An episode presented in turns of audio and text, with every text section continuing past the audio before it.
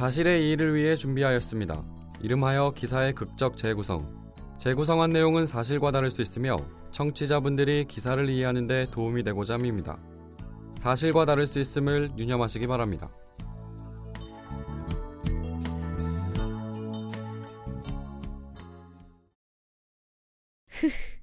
이제 이거 내 거다. 그놈 참 귀엽게 이쁘게도 생겼네.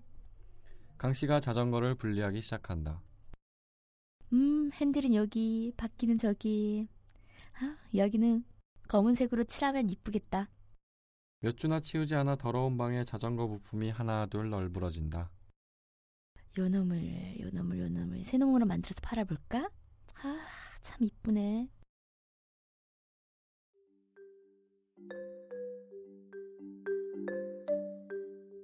최경사가 조사실 문을 열고 들어섰다. 어두컴컴한 조사실 구석에서 박 경장이 쪽잠을 자고 있다. 어이 박 경장 일어나. 여기서 잔 거야? 이 사람아 집에는 들어가야지.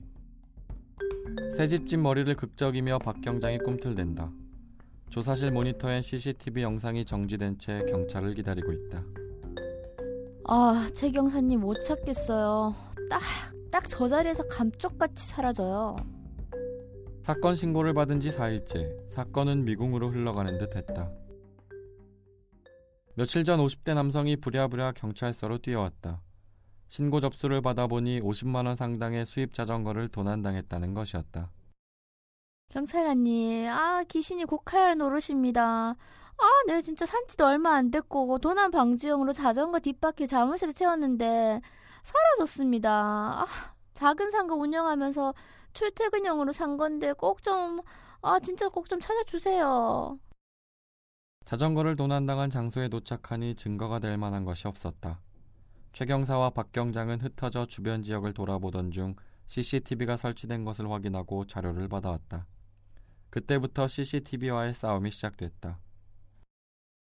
범행 추정 시각 20대의 CCTV 자료를 확인했다. 돌려보고, 감아보고, 빨리 돌리고, 느리게 돌리고.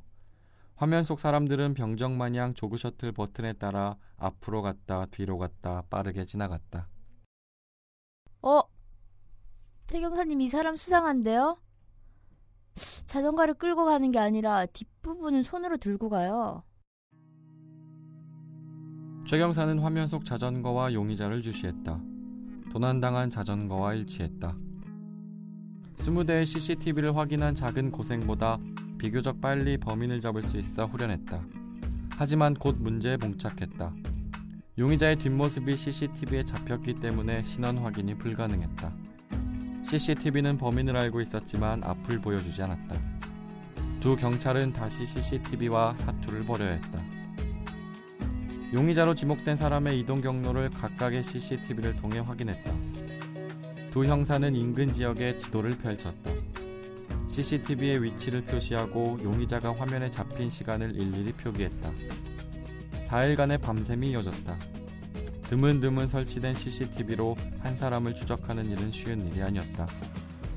더군다나 용의자가 같은 지역을 의도적으로 돌거나 CCTV가 보이지 않는 지역에서 잠시 쉬었다 움직이는 바람에 시간 예측이 꼬이기 일쑤였다. 수염이 드문드문 자란 박 경장이 눈곱을 떼며 정지된 CCTV 영상을 가리켰다. 아, 최 경사님 못 찾겠어요. 딱, 딱 저 자리에서 감쪽같이 사라져요. 최 경사는 생각에 잠겼다.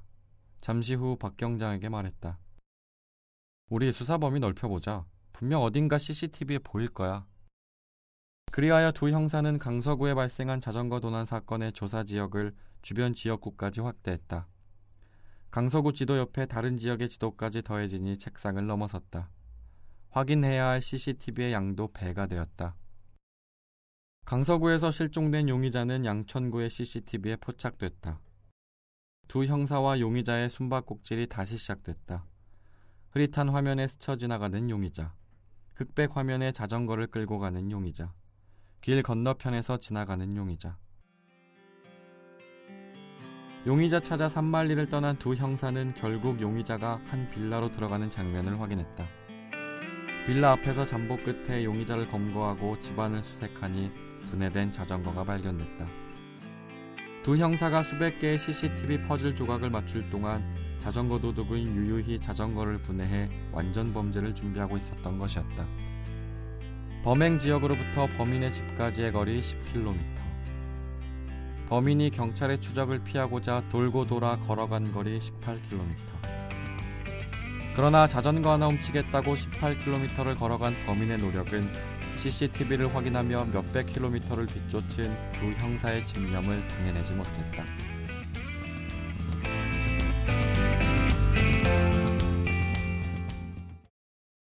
5 0만원 상당의 자전거를 훔쳐 18km나 달아난 범인이 경찰에 붙잡혔습니다. 피해자 A씨는 지난달 28일 오후 9시경 강서구 화곡동에 자신이 운영하는 점퍼 앞에 세워둔 자전거를 도난당했습니다.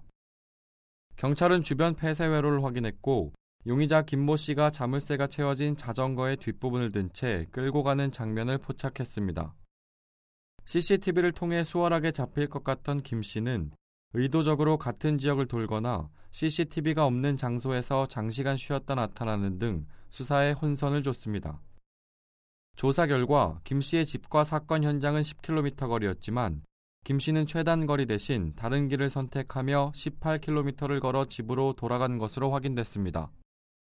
하지만 경찰은 68대의 CCTV를 분석하며 8일 밤낮으로 수사한 결과 김 씨가 한 빌라로 들어가는 장면을 확인했습니다. 경찰은 빌라 인근에서 잠복 끝에 지난 10일 김 씨를 검거했고 집에서 도난당한 자전거를 발견했습니다.